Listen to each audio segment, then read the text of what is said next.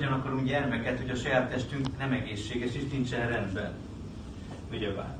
Úgyhogy ahhoz, hogy egy épp testben épp lélek legyen, és egy még épebb kis lélek, azért nagyon fontos a prevenció. De, hogy egészséges legyen az a baba, akkor előtte felkészítem a szervezetemet olyanra, amilyennek lennie kell.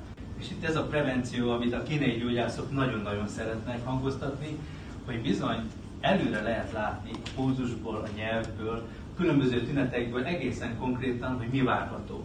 A kínai orvosok mindig azt mondják, hogy nem akkor kezdődik a medvőségi dolog, amikor bejön hozzánk egy, egy pár, és már azt mondja, hogy a hatodik inszemináció után van, és a negyedik lombi program után, és neki már elfogyott a türelme, hozzá kell látnunk valami egy kicsikét talán korábban.